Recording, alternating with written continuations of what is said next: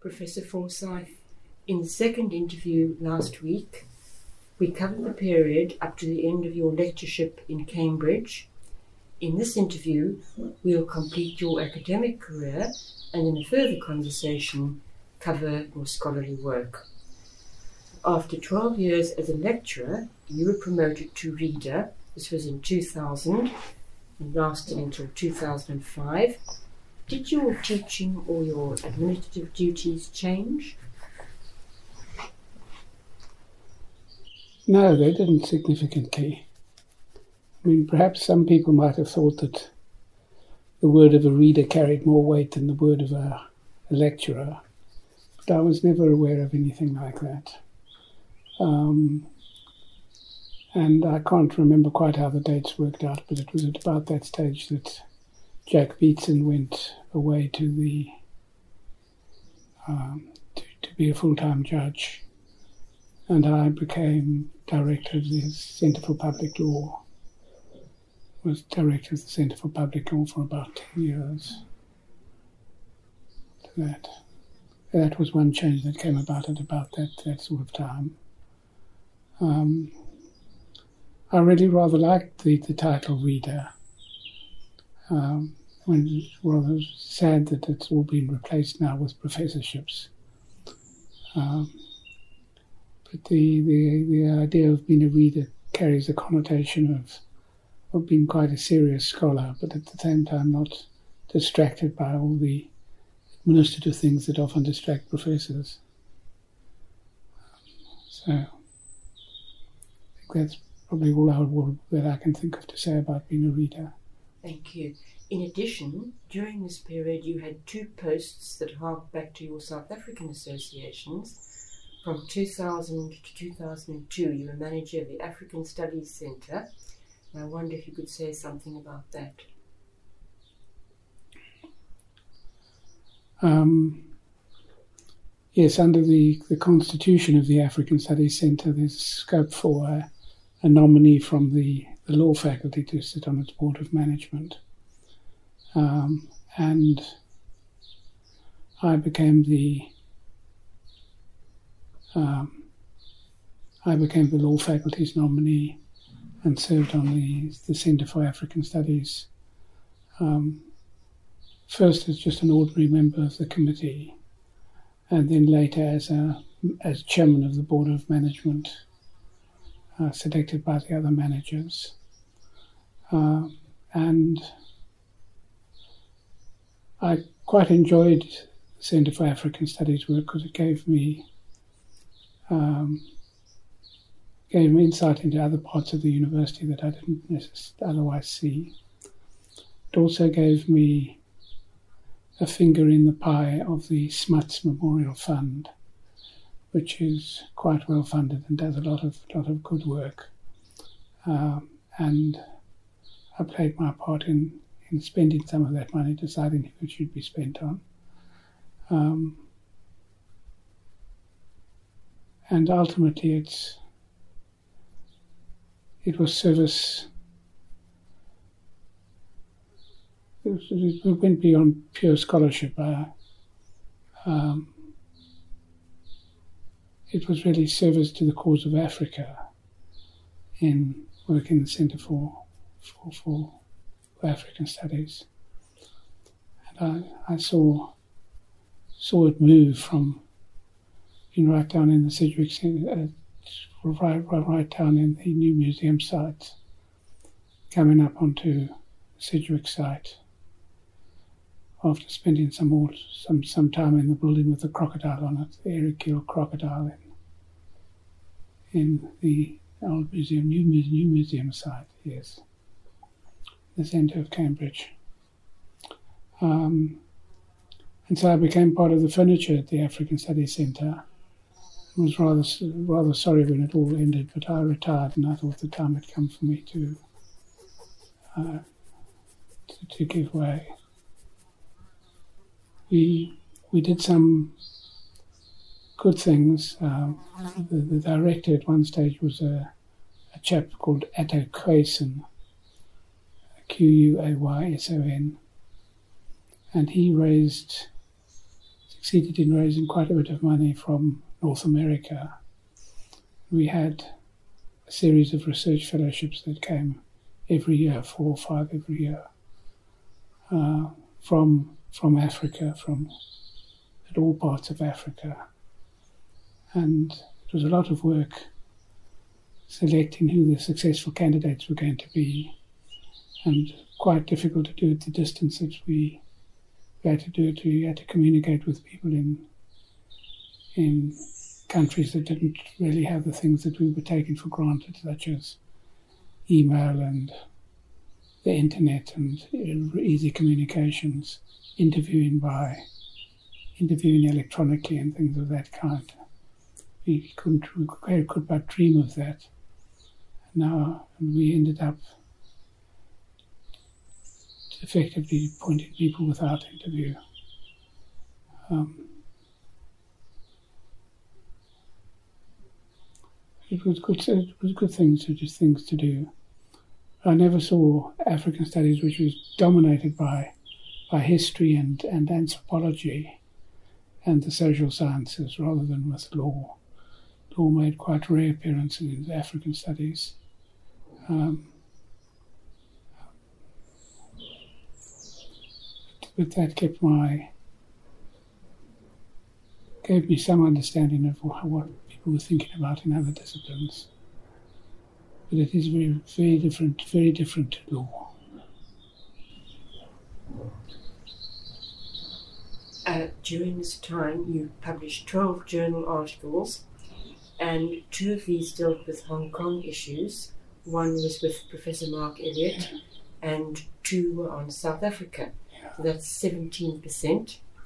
And the center of gravity in your research, in as much as it could be said to be reflected in your publications, seems to have shifted significantly from your time as a lecturer, where 37% of your articles were on South Africa. Was this a real realignment of interests? I'm afraid I must disappoint you. I, I just do what comes next. I don't have a great plan and my, articles were were determined by by what interested me, what I came across. And the, the Hong Kong articles, um, which were both on legitimate expectations, if I remember correctly.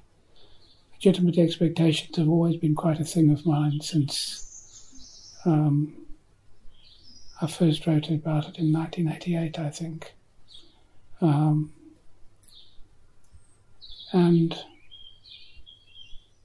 what happened is that Hong Kong, China had resumed sovereignty over Hong Kong, and these complicated cases arose out of who was entitled to enter Hong Kong from from the mainland, and various promises had been made, and the question was whether those promises um, granted a legitimate expectation to the um, to the individual to whom the promise had been made that had to be taken into account in deciding whether they were allowed to come into Hong Kong. And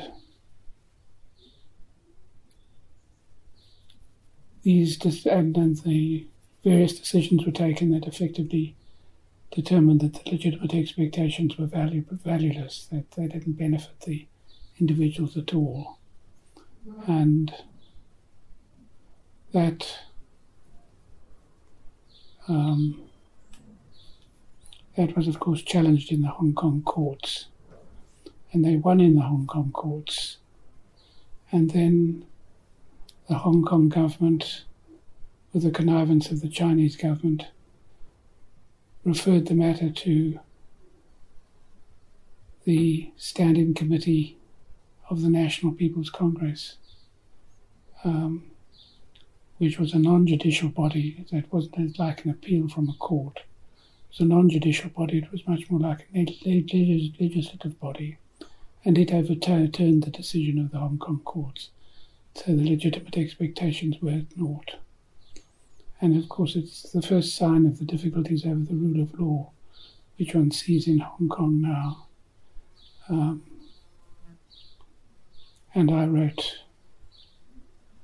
one article with Rebecca Williams, one article with Mark Mark Elliott on those those two cases.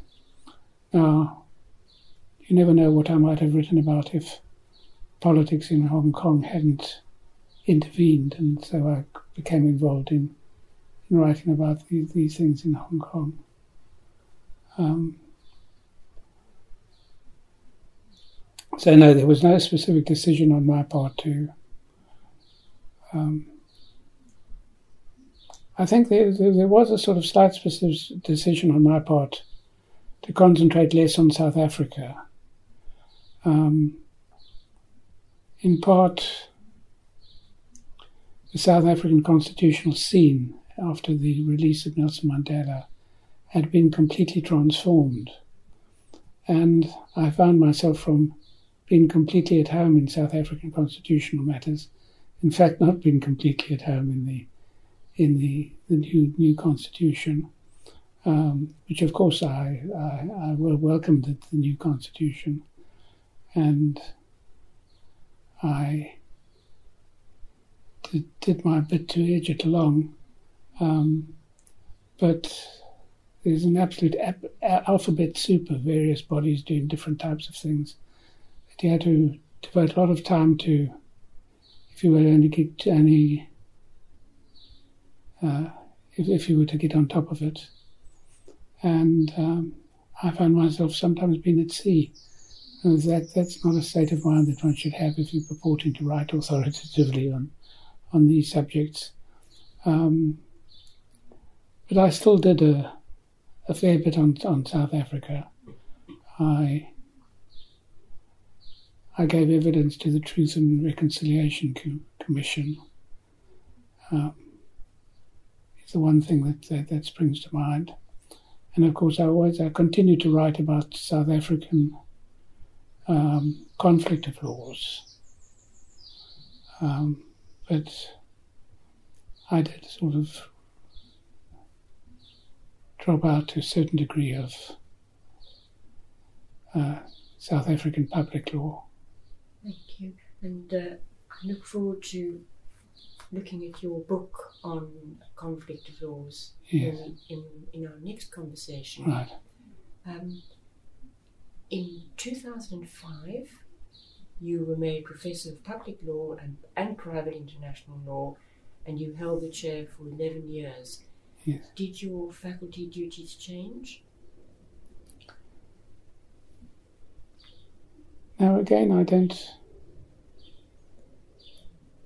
I found myself doing slightly more serious and senior administrative jobs. I was on the um, on the Board of Graduate Studies, for example. But most of my administrative work on, at this stage is is not connected with the faculty as much as with the university. Um, I, I was, for example, proctor, once as a lecturer and once as a reader, I think. I was a proctor twice. Um, and I uh, was on the board of graduate studies, as I've mentioned, and I served on the board of scrutiny, and I was chairman of the board of scrutiny. And I was, of course, university advocate. For many years, I was university advocate. Um, and these were administrative tasks that I really relished in many ways. Um, they're not in the faculty. I was, I was on the faculty board, the Centre for Public Law, and so forth and so on, but I didn't take a leading role in the administrative work of the faculty. And also, I always had my other interests. I was, this was at the stage that I came off the police authority. Um, and I started looking around uh, for something else to do and ended up becoming a recorder. So that's how I, I, kept myself busy, that, that and writing, rather than taking on more. Oh, I was chairman of examiners, of course. I was chairman of Part 1A.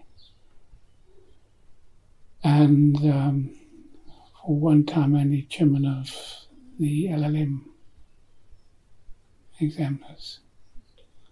I think I, uh, I think I did my bit, but uh, I had lots of other things on the go as well at the same time.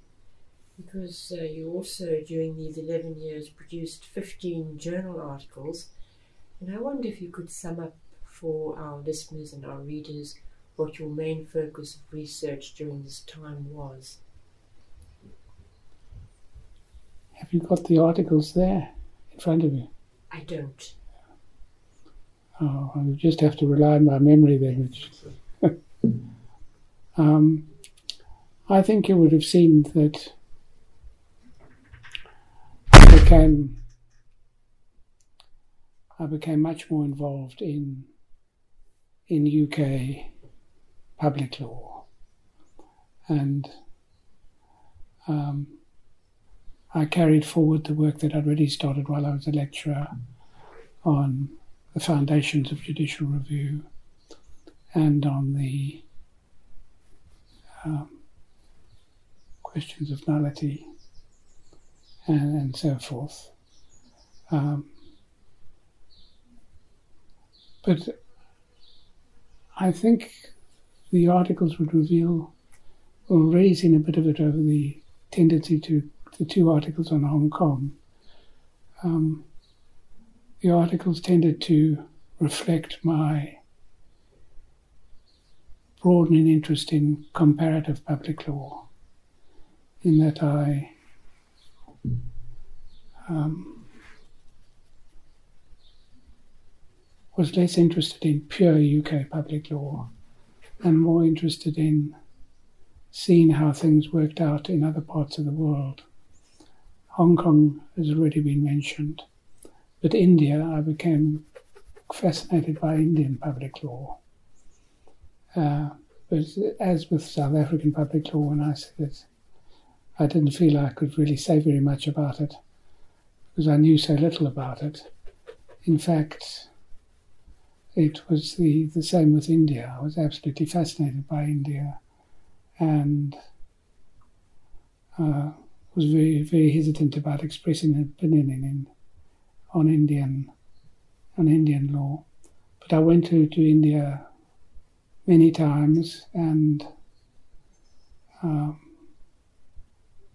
and lectured in India to many many venues and, and so forth. Um, this was something I was introduced to by Bill Wade. Um, And Bill Wade had a friend, an Indian friend who he'd known uh, from the 1950s. And they played tennis together. Bill was working on his, well, it doesn't matter what they were doing, they were both living in, living in Cambridge and played tennis together and, and got on relatively well. And Mr. Ramakrishna, that was his name, came to believe that what India needed more than anything else was better administrative law. And Ramakrishna accepted this analysis of, he came to believe that what India needed was more administrative law, more thoughtful administrative law. And to this end, he made it his practice to invite British academics to come out to India and to lecture in India on administrative law at the Madras High Court. And um, he invited me several occasions, and I always took it up, and uh, I had a wonderful time in in India and at the in the Madras High Court, of course, and the uh, local universities and at universities in Bangalore and so forth, um, which which I absolutely relished and was fascinated by. Um, and I, I saw enough to be. I, I, saw fascinating things. For, for example, I was I was taken to the to the, the judicial review court that they have in in Madras, um, and saw saw the counsel arguing their cases, and using in fact a copy of Wade and Forsyth and Administrative Law standing open on the on the judge's desk, and it was a, fascinating experience. Uh, often, often when when your book is cited, uh, whether in India or elsewhere, the author often feels they've just missed the point. The person who's citing the book has just missed the point. It's slightly different from, but but I saw this happening in in in India, and um, and it was pleasant to see it, even if I thought they didn't get it quite right. But it's it's it's part of the the worldwide influence of that book. Yeah. Sounds immensely gratifying. Yes. Professor Forsyth, in 2016, after 11 years in the chair, you were honoured with the inaugural appointment to the Sir David Williams Chair.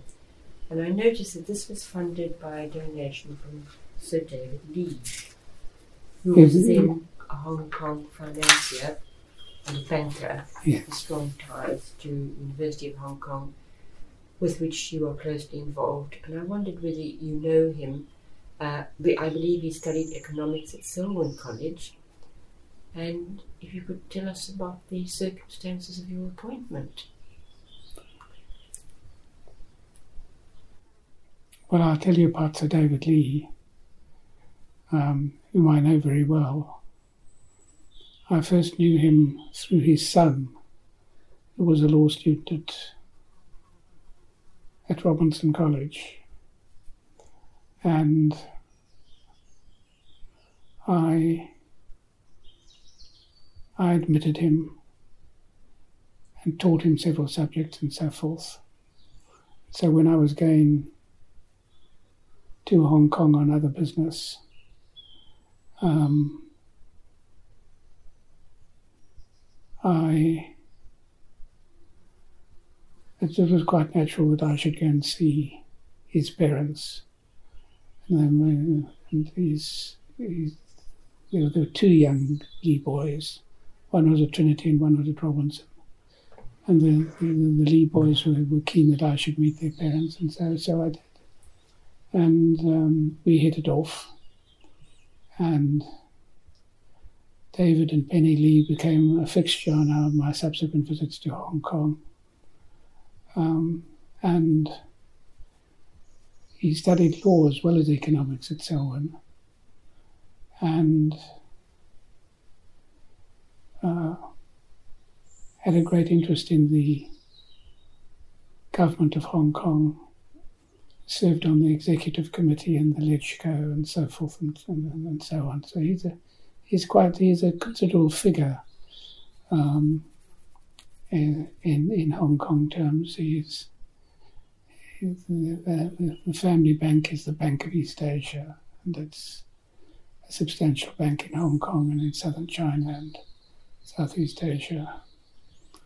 Um, and uh, So David came to believe that that I was an administrative lawyer that should have more to do with Hong Kong. And he, he was also a very good friend of David Williams. And he conceived uh, he conceived the idea that there should be a chair named for David Williams and that I should be the first holder of it. And this, this suggestion, which I obviously didn't object to, uh, I was somewhat skeptical about whether it could come to fruition. um, because I was getting close to retirement and I might not be considered fit to hold it for any length of time. Um, and of course, it's in breach of all the principles of free and open con- competition and so forth and so on. That should be dedicated to me. And, but this proposal was put put forward by David Li, which, as you'll be aware, is he's a great philanthropist and has funded good projects without number in the University of of Cambridge, included in the in the law faculty. Um, and several uh, colleges too. Um, and David Li would propose this, and wiser heads would say, no, we didn't want to proceed with it, or we couldn't see it working, or whatever. Um, in the end, he gave the university a,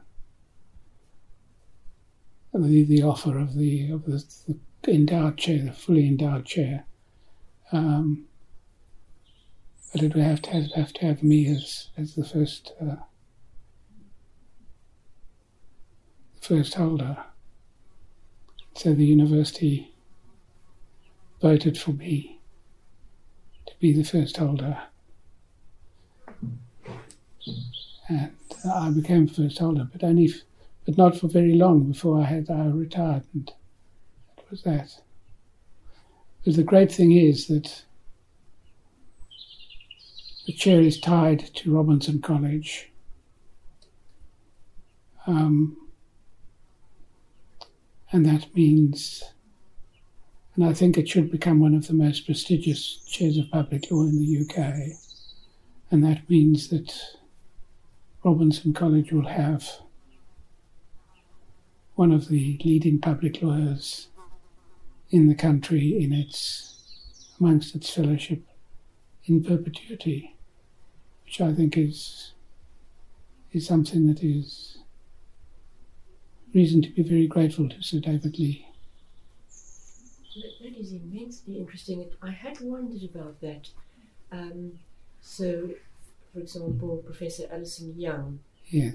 who is the next incumbent in the chair, she needed to be at Robinson. She could not have been, say, a fellow at another college if she to, to be in the chair. Uh, that that is that is true.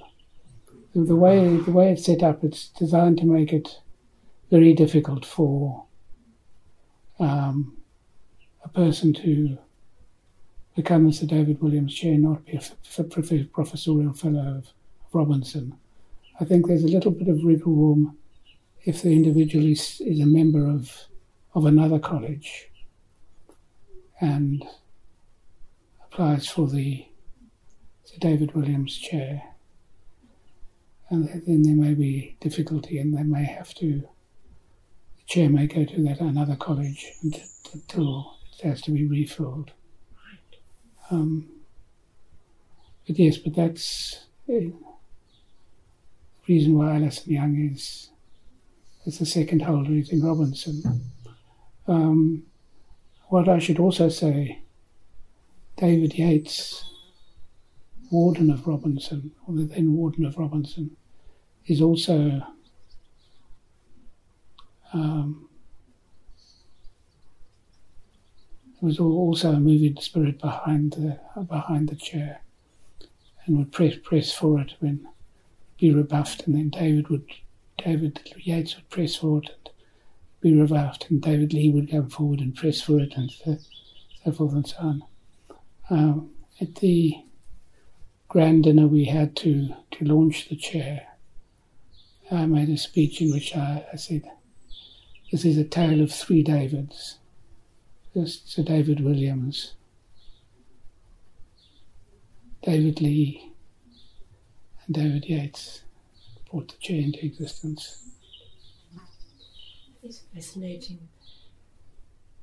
That brings us to your some of your other extramural academic appointments Perhaps we can draw together your activities in various other legal jurisdictions South Africa, Hong Kong, and Sri Lanka.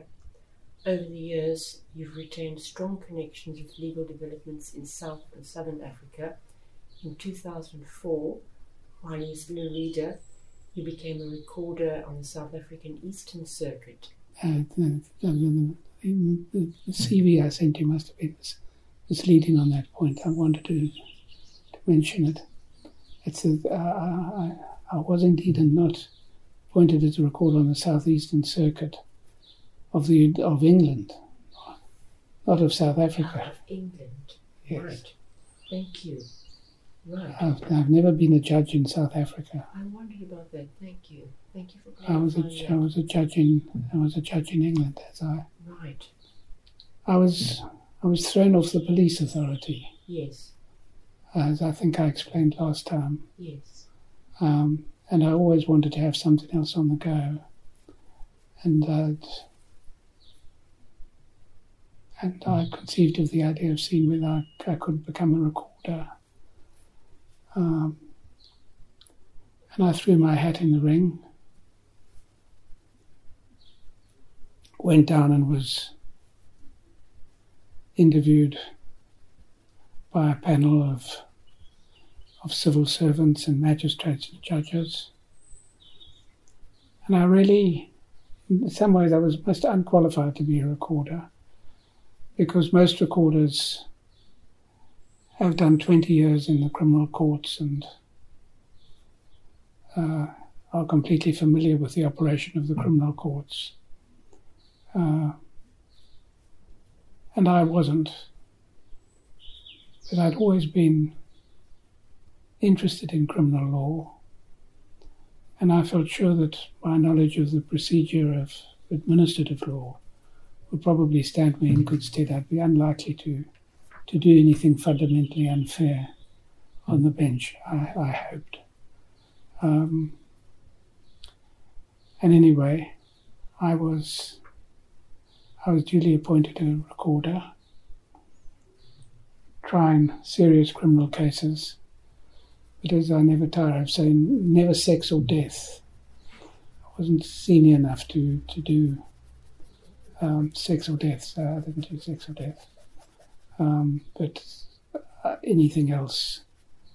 Uh, and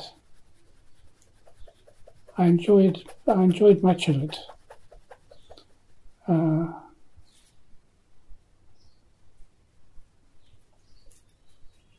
I was pretty, uh, as, I, as I say, I struggled at the beginning because I knew nothing. Um, but I don't think I did any fundamental injustice.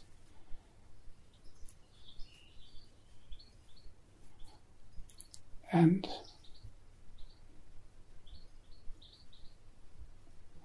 what I did find, though, is would go and as a recorder for a for a week, sometimes two weeks. Um,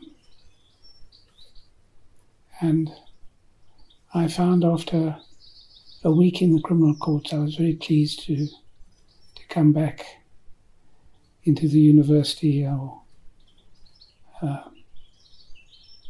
where things are, are much more ordered. People don't regularly lie all the time to you. Uh,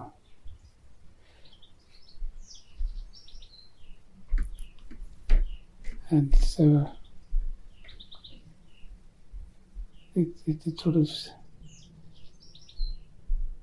the it all became too much for me in the end. I was sort of quite pleased to give up being a recorder. Um,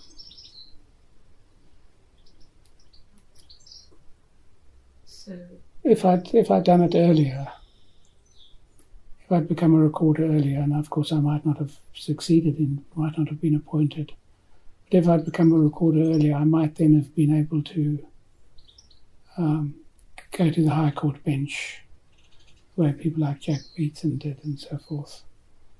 But I was just too close to retirement by the stage I I could have gone to the High Court bench. And I, I did, I was, I did sit as a deputy High Court judge, trying administrative law cases for, I think, three years in total. I mean, not for the whole year, but for weeks, taken out of a three year period. And uh, I enjoyed that much more.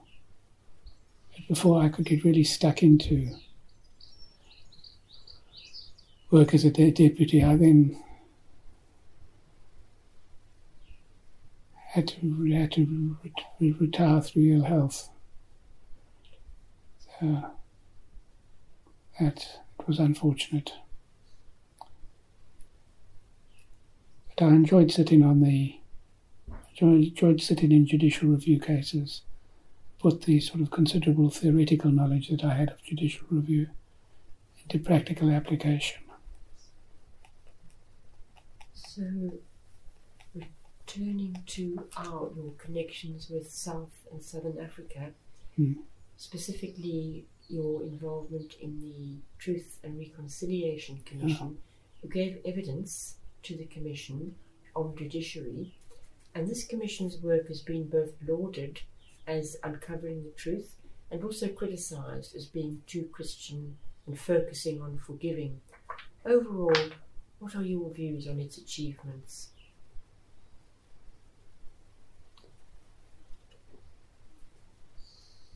I'd give it sort of a middling second class mark, I think. Its task was incredibly difficult, so in, in some ways it was, it was bound not to fail. Well, it did succeed in that it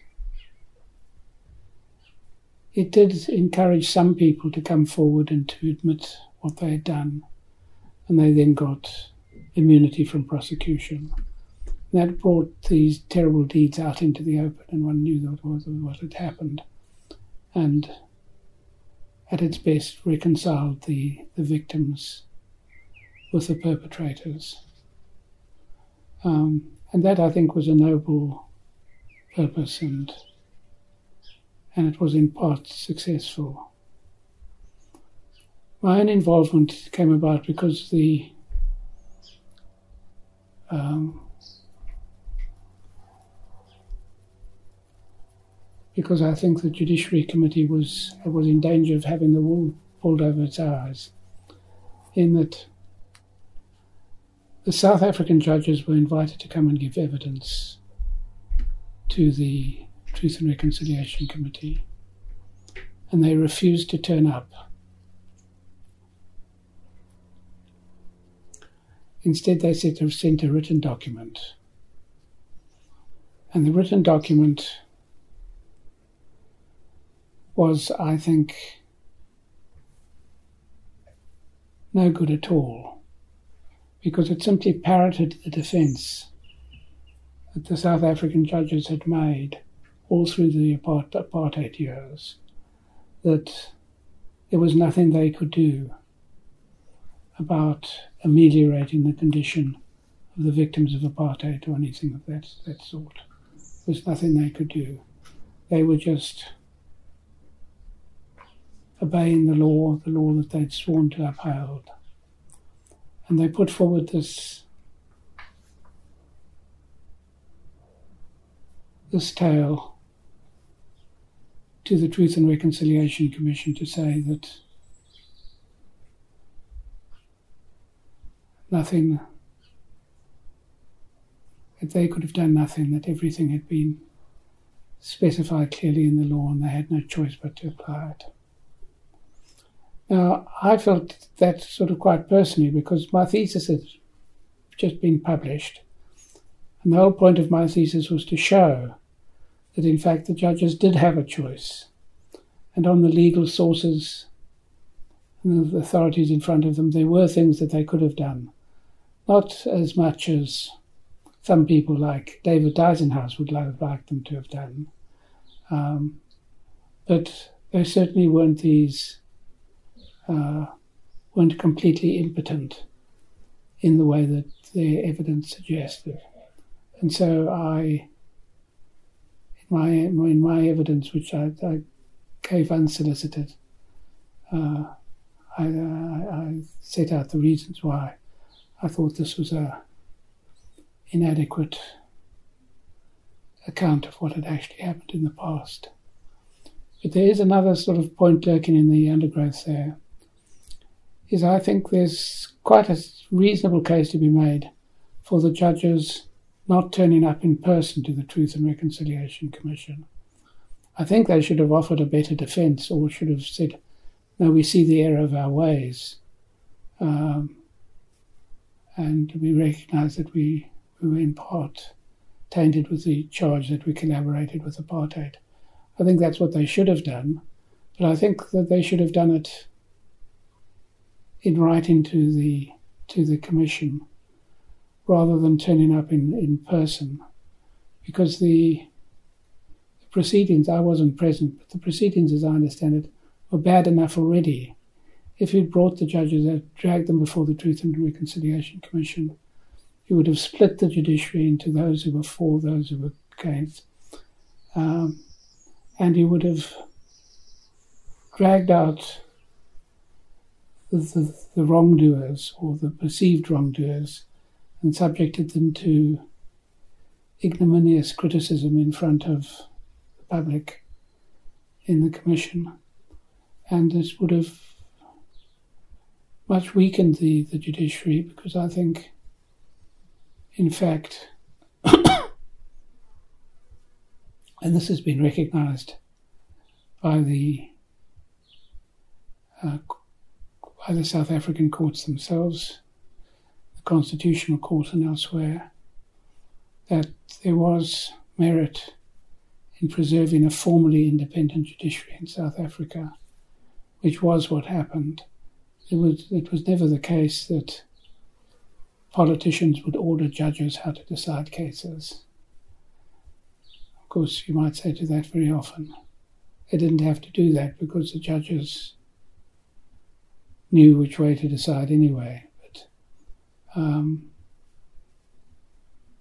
but the, the, the, the, judges were formally independent.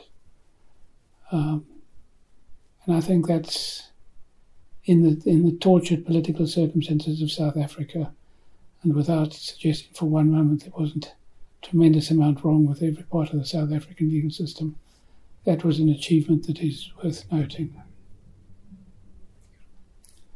Um, and I think David Dyzenhaus came around to agree with me in the end that nothing was gained by, would have been gained if the judges had turned out to, to have brickbats thrown at them before the Truth and Reconciliation Commission. Thank you very much. In addition to the assistance you gave to Botswana and Malawi, which we've already mentioned, you were also asked to advise other Commonwealth governments in constitutional matters. And I wonder if you could say something about your work for the Minister of Justice and Constitutional Development of Sri Lanka, which, as we speak, is in a situation of political turmoil. Yes. Well, this started again through the good offices of Bill Wade, that he was approached by the Sri Lankan government and got me in as his junior. And what we were trying to do was to find a way in which the this was before the while the, the war with the Tamils in the north was raging and what what the Sri Lankan government wanted was to give substantial autonomy to the rebellious north and eastern parts of Sri Lanka.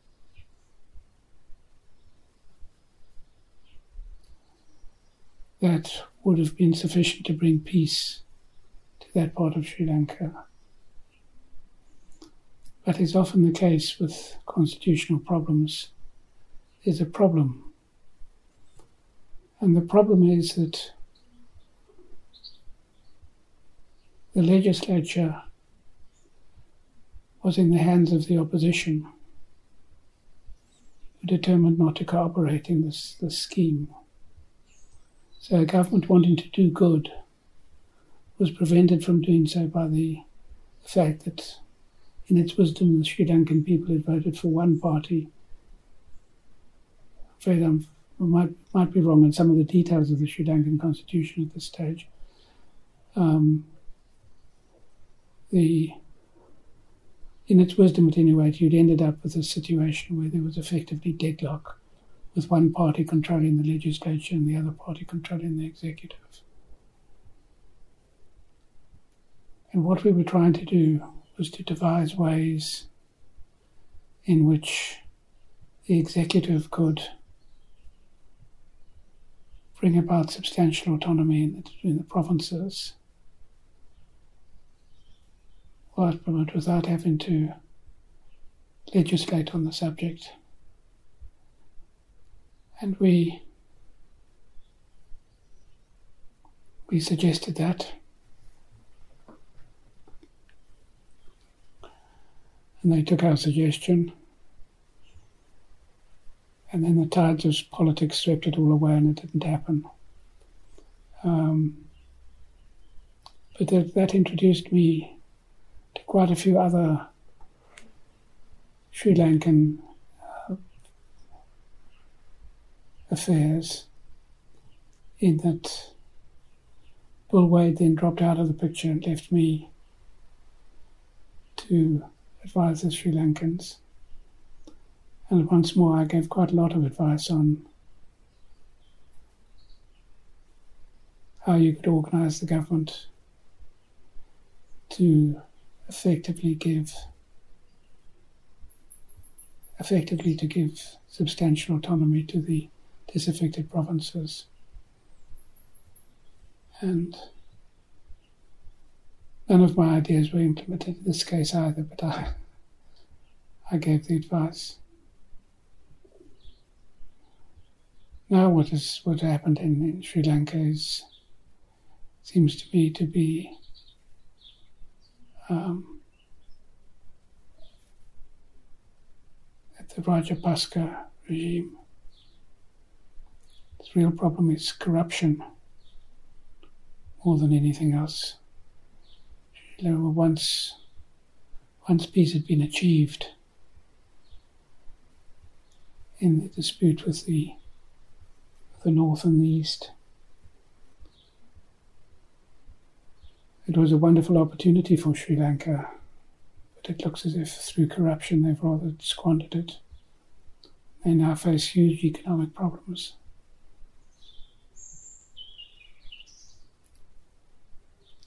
Which uh, is very sad. Returning to Hong Kong, you were the Cheng Yu Tung Visiting Professor in Law from 2017 to 19. Yes and you also advised the Hong Kong government on questions of constitutional and administrative law. And I wondered whether in the last year or so, with the constitutional settlement that the UK and the Chinese government struck in 1997 being overturned, and the uh, direct government from Beijing via the new security law how you saw the new legal order and proposed democratic processes, particularly judicial review, surviving under the new dispensation? Well, that's a very difficult question to which I, I really feel I don't know the answer. Um, I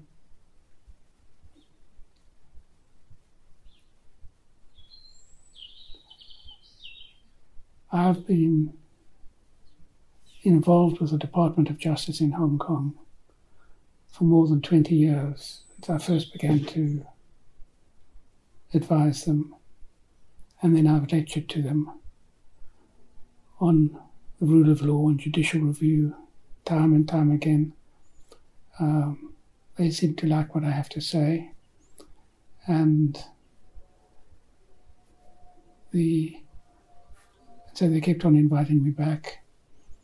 And then I would advise them, and I advised in case after case in judicial review after appli- judicial review application to judicial review application. Um, so I, I know I know the Department of Justice in Hong Kong very well, and many of the people who work in it. And I'm going to be a bit cautious about saying anything about anybody because um, one doesn't know what comeback there may be to them. Uh, but it's certainly the case that Hong Kong people as a whole are committed to democracy. And the Department of Justice and many people in the Hong Kong government would be similarly committed to to democracy. And that has now been something that has to be confessed in secret rather than rather than otherwise. And I think it's absolutely absolutely tragic. And it's to do with lack of compromise. The government of Hong Kong was always going to be influenced by the fact that it has this huge neighbour just lurking over its shoulder the whole time. And much of the, the fresh water in Hong Kong and the electricity supply and much of the food, all of this comes from mainland China. And so Hong Kong even for its years under the British, is still dependent upon the Chinese government for these, um, for its success.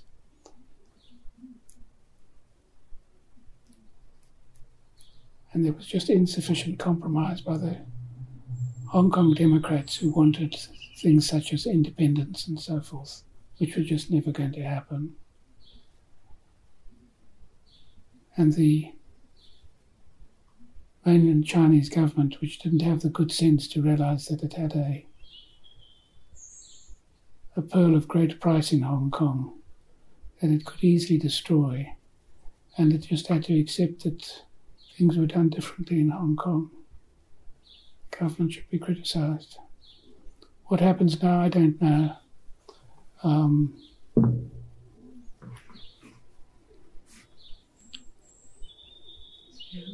Professor Forsyth, the other so called uh, special administrative region was or is Macau. And I wondered whether you ever involved yourself with the legal framework of this enclave. No. I do know that it is very similar to the Hong Kong special administrative region basic law. Um, but I, I've never worked directly with it. Um, but the people of Macau, whether it's because there were so few of them or whether it was because they were less democratically ruled by the Portuguese, what it is, there's, there's very little of the same kind of pro democracy movement in Macau that there is in Hong Kong. We'll have to see what happens. I, mean, I would, I would very much like to go to Hong Kong, see what is going. I Haven't been to Hong Kong for more than two years, what with the pandemic and so forth. Um, so I don't really know what, what it's like on the ground in Hong Kong. I don't think I would be arrested when as soon as I set foot on the on the ground, but consider that. That brings us to your retirement. You've been retired for five years, and I wonder if you can say how you've continued your legal research and other hobbies now that you have more leisure time to pursue them. Well,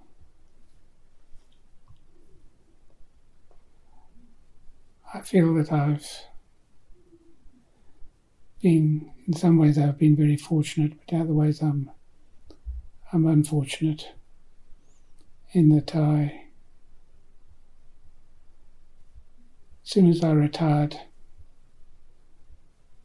I started getting ill. And so I haven't thought of having some golden years doing what I wanted to in retirement. I now think I won't have that. Um, and I've done some things. I've, with the assistance of others, I've brought to conclusion the 12th edition of Wade and Forsyth and Administrative Law. That will be appearing in six months' time or so. Um,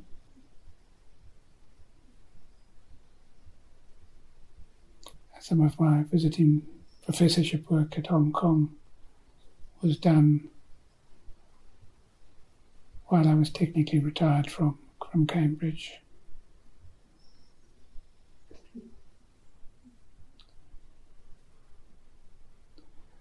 But mostly I found myself being far too busy, things that I have to do and whatnot, which is a great pity.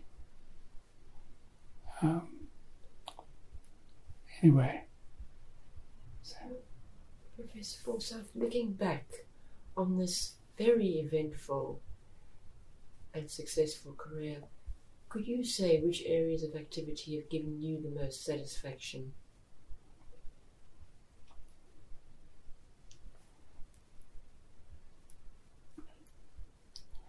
When I came to Cambridge, I was delighted by what I discovered. I mean, of course, one had known that Cambridge was a very good university and so forth and so on. But I was delighted to discover that Cambridge was a self governing community of scholars. And I was naturally sympathetic to the democratic nature of Cambridge's government, in particularly since I'd had some experience of even the liberal universities in South Africa come nowhere near Cambridge in terms of academic autonomy and self government and so forth. Um, so that I have been delighted by, and therefore I've got most pleasure out of the part that I've played in that uh, government of Cambridge.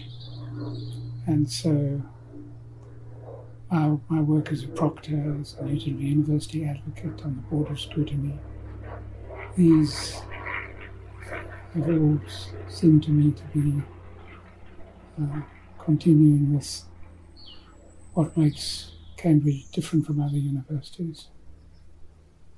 Um, that would be what I think gave me the greatest pleasure. Um, then I must be frank and say I've got got pleasure out of the areas where I've been influential. I don't, I don't know whether I'm running ahead to talk about private international law, but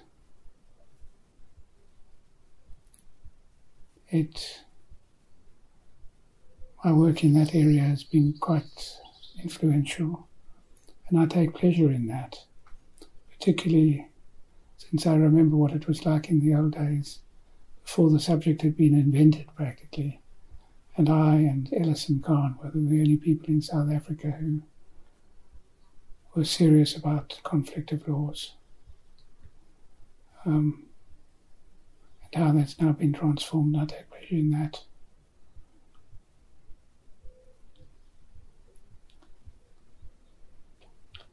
And I think I have similar pleasure in the influence that I've had, although it's not nearly as great, on defending orthodox administrative law in the in the UK. I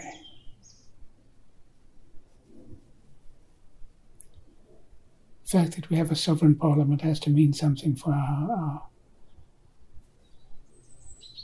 our administrative law.